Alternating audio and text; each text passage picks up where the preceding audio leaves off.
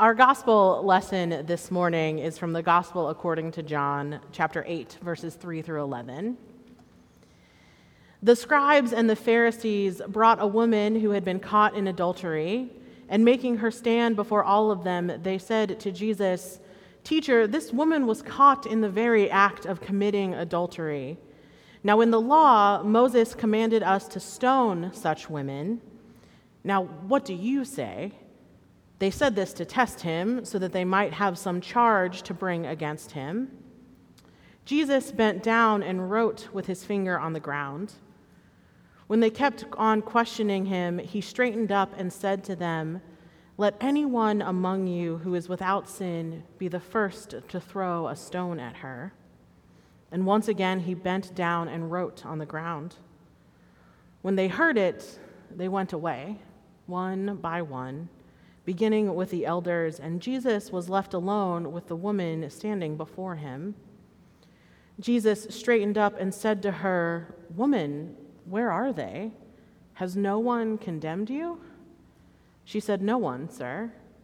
And Jesus said, Neither do I condemn you.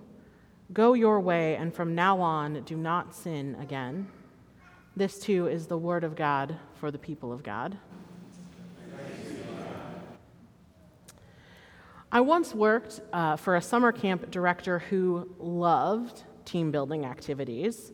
Specifically, he loved consensus building activities. We would get prompts with a big decision to make, and Harry then demanded the team come to a consensus everything from what to do in the event of a plane crash uh, to which fictional nonprofit should get a million dollars. The whole point is to get the team to communicate effectively.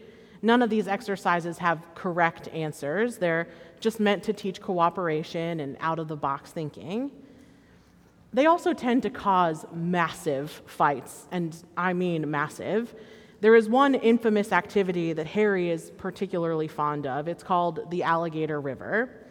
And recently, Harry posted on his social media that it was Alligator River Day for his leadership staff, and generations of camp employees responded in the comments in complete dismay. It's possible that we've been traumatized by this activity. Here's how it works you're told the story of Abigail, who was in love with Gregory, and they live on opposite shores of a river teeming with man eating alligators. Abigail wanted to cross the river to be with Gregory, but the bridge had been washed out. So she went to see a riverboat captain to take her across.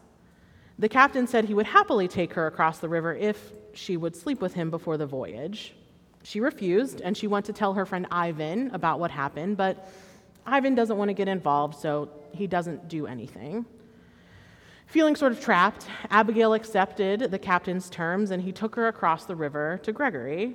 But when Gregory heard what Abigail had done, he was furious and he broke up with her. Deeply upset, Abigail goes to see another friend whose name is Steve to tell him what happened. Steve, feeling compassion for Abigail, beats Gregory, beats Gregory brutally, which made Abigail thrilled. The job then is given to the participants to rank the five characters from most offensive to least offensive, and then come to a consensus on the order. Which character is the worst? Which character committed the most heinous sin? And I wonder if you decided who the worst was while I was still telling the story. I wonder if you have already started ranking them in your head, and I wonder if the person sitting next to you would agree. This activity is difficult not just because of your standard communication and compromise challenges, but because it asks us to judge individuals based on one action, on one story. It wants us to assign value to them, and then it wants us to agree on that value. So perhaps it's no surprise that fights break out during this activity. It's no wonder that Harry's former employees remember it so, what's the opposite of fondly? Now, I would like to say that this kind of judgment does not come naturally to us, but I think we all know that that would be false. It is like a part of our human nature to look at a person, to hear about their behavior, and then make a judgment, to decide how valuable they are. We all carry our own standards, qualifiers, whatever, that create a worldview that give more value to one person over another. But as the Alligator River activity reminds us, there is not a right answer, perhaps suggesting that assigning value to someone based on a single action is, you know, not the right move.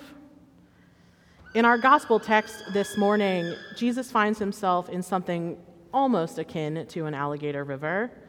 The religious leaders are attempting to trap Jesus by bringing to him a woman who has been caught in adultery. According to the law, they say this woman should be stoned. And they're looking for a reason to accuse him, and getting him to stand contrary to the law seems like a good way to do that. Instead of responding, however, Jesus squats down and starts to write in the dirt with his finger. It is a signal that he will not be participating in the game the religious leaders are playing. But they press him, so he straightens up and simply says, let anyone among you who is without sin be the first to throw a stone at her. I'd wager you've heard that before. It has infiltrated our common vernacular as a way of reminding people not to judge. After Jesus delivers his line, he stoops down again to draw in the dust. And slowly but surely, the gathered crowd starts to leave until the only people left are Jesus and the woman accused.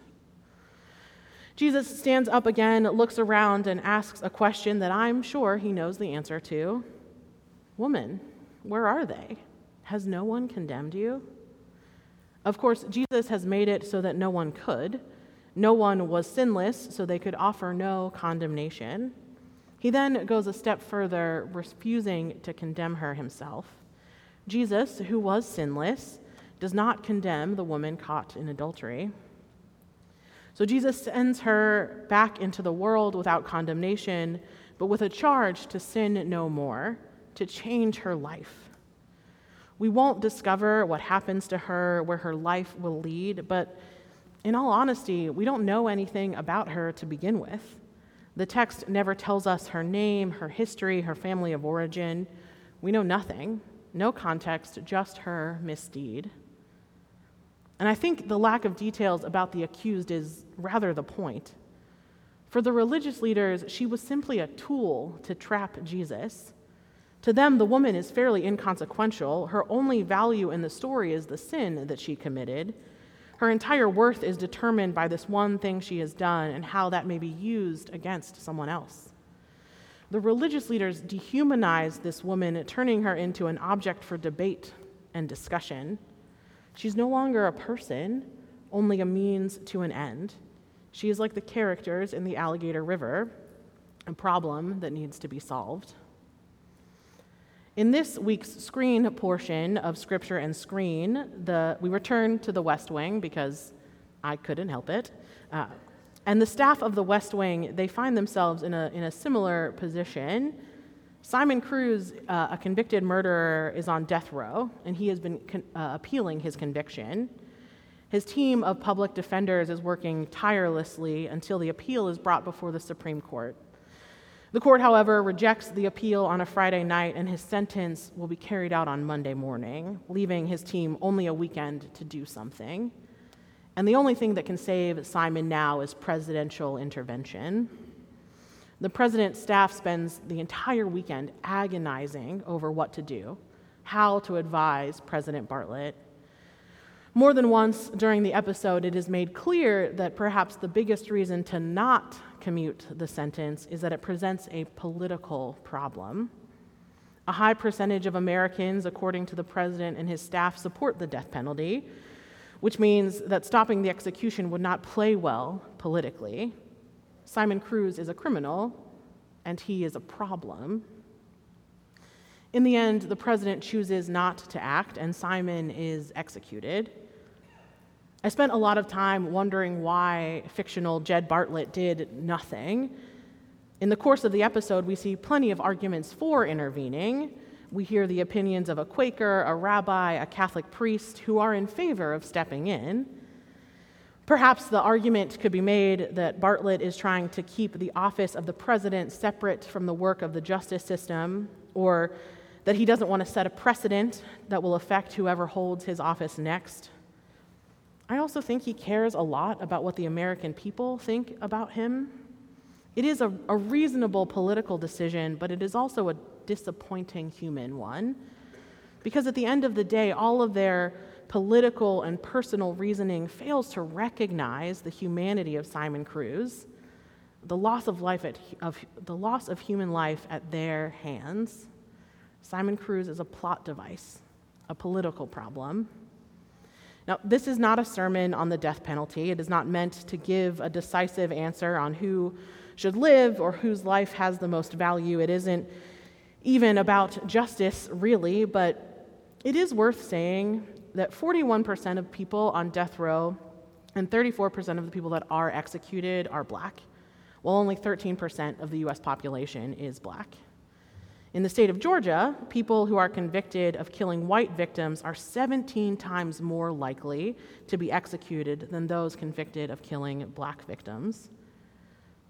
Those are statistics, um, but those numbers represent real lives, real human beings who have been defined by one thing rather than simply being valued for their humanity.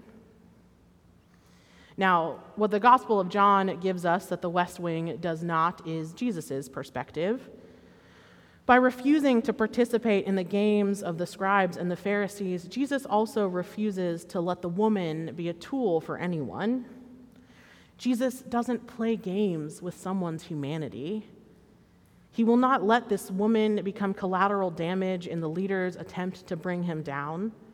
She will not be a pawn in the political machinations of temple leadership. She is not a problem. She is a person, flawed but human and full of value and possibility. In fact, in addressing her and the religious leaders as he does, Jesus puts them on equal footing. He fully rejects the notion that this woman is of less value than those who would accuse her. His words to the scribes and Pharisees, let anyone among you who is without sin, they envision the past, the way the crowd has lived until this moment. His words to the woman, neither do I condemn you, envision the future, the way the woman could live from now on. And in so doing, Jesus invites both the scribes and Pharisees and the woman to begin life anew in the present moment. They are invited to give up the old way and enter a new way of life.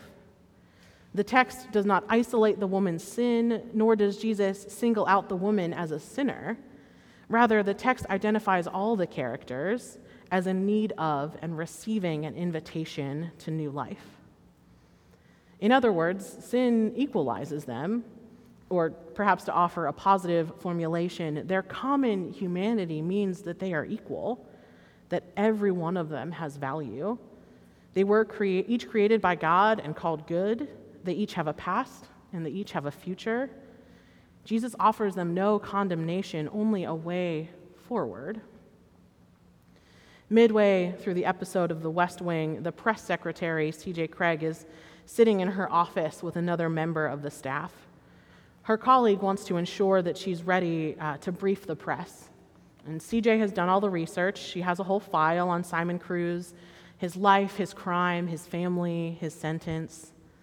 And this is what CJ says I have no position on capital punishment. I try to get worked up about it. It seems like I should, but the truth is, I honestly don't care if Simon Cruz lives or dies. And I suppose if it brings some small measure of comfort to the families of the victims, then why the hell not? So here's my job tonight. At 12:01 he'll get the injection. The first sign of death will be his hands twitching. After 60 seconds he'll strain against the straps, his head will snap back violently, and after 90 seconds he'll be in convulsions. At 12:04 he'll be pronounced dead. Her colleague responds, "You know, he killed two people, probably more. I'm sorry that I don't get worked up about it." And CJ continues, Me neither. That's what I'm saying, me neither. Except at 1204, because that's when the warden calls me. That's my job tonight. I have to go in there and tell the president that Simon Cruz is dead and we're the ones who killed him. So I just wish that I didn't know his mother's name was Sophia.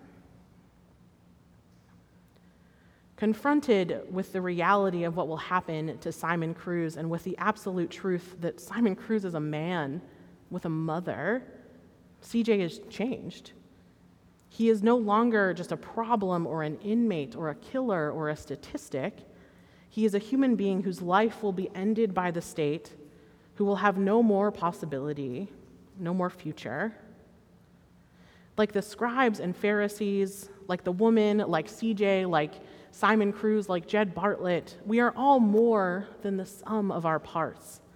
And while we assign value to people based on where they come from or what they look like, who they vote for, what they did on their worst day, God does not play the alligator river game with us. And seriously, no pun intended, but thank God for that. Thank God that our Creator does not rank us, does not tally up our sins, does not check our bank accounts, does not ask for references before offering us radical love and grace. So, why, why do we? Why do we think that we have the right to decide who has value and who doesn't? Who is worth more and who is worth less? Why do we insist on categorizing and identifying people based on the one or two things we may know about them? Whether it is their gender, their race, their physical ability, their highest level of education, we put people into boxes and slap them with expectations and when we do so, they cease to become people, but rather they're just their parts, their problems, their tools, their criminals, statistics, burdens. And boy, is that antithetical to the gospel. And it isn't just contrary to everything that Jesus taught and demonstrated, it is dangerous. I wonder, what did officers see when they stopped Jayland Walker what did they assume about him when he ran? What did they decide about him in the seconds before they pulled the trigger 90 times?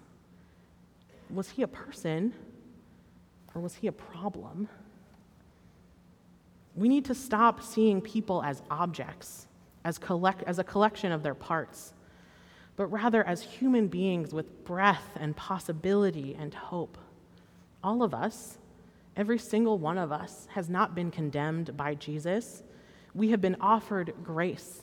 We have received an invitation to new life, which means that all of us have the ability to change and step forward into something more equitable, more just, more loving.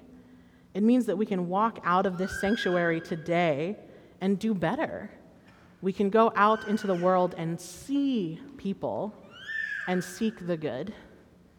May it be so, and may it begin in me.